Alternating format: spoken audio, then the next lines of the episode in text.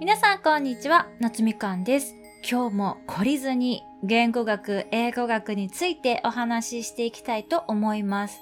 昨日も言ったんですけれども、日本の英語教育って基本的にはイギリス編集、もしくはアメリカ編集がベースになっているんですけれども、英語ってネイティブスピーカーよりも非母語話者の方が圧倒的に数で見たら多いじゃないですか。なので、日本の英語教育も非ネイティブとのコミュニケーションを想定した方が現実的なんじゃないかっていう議論も一応あります。これについては面白い例がありまして、中国では英語を教える先生としてベルギー人を雇っているそうなんですね。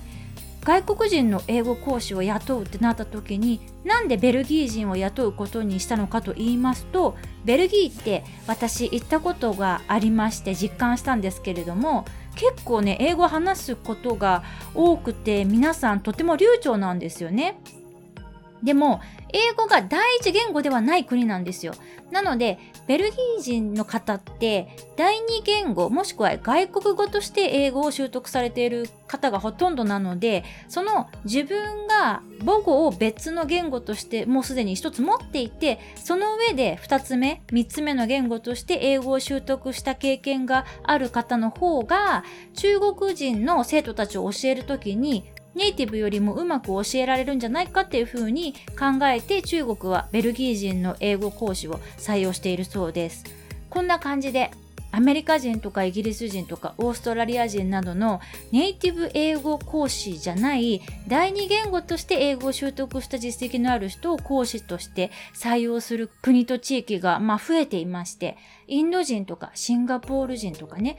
ネイティブじゃないけれども英語を流暢に話す人が英語を教えてるっていう状況なんですね。これを英語の母語話者外しっていうふうに呼ばれているんですけれども、これはすごく現実的というか、確かに英語ネイティブの人って、まあ、日本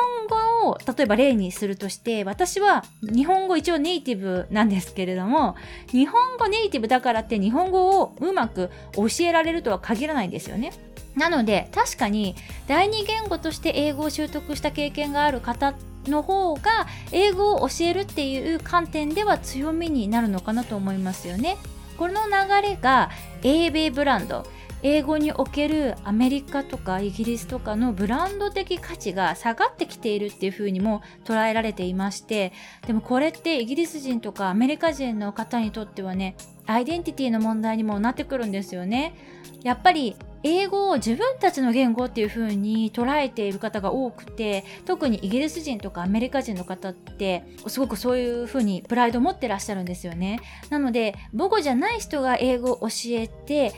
私たちネイティブが隅に追いやられているみたいな感じに感じてしまっているらしくそれがね彼らのプライドを傷つけている面もあるそうです。でもやっぱり学習者としては今後数十年はイギリス編集もしくはアメリカ編集の英語を学ぶ方が現実的なのかなというのは私個人としては思います。こんな感じで英語はますますね、史上最大規模の言語になりつつありますので、私たちはね、世界的な視点で英語学習にね、向き合う必要があるんじゃないかなと思います。こんな感じで1週間、毎日言語、英語についてお話ししてきましたが、皆様いかがだったでしょうか？まだまだ紹介しきれていない事例がね、たくさんあるので、もしかしたら来週以降もね、ちょっとこの連載続けていくかもしれませんが、引き続きお付き合いいただけますと嬉しいです。それではまた次のエピソードでお会いしましょう。バイ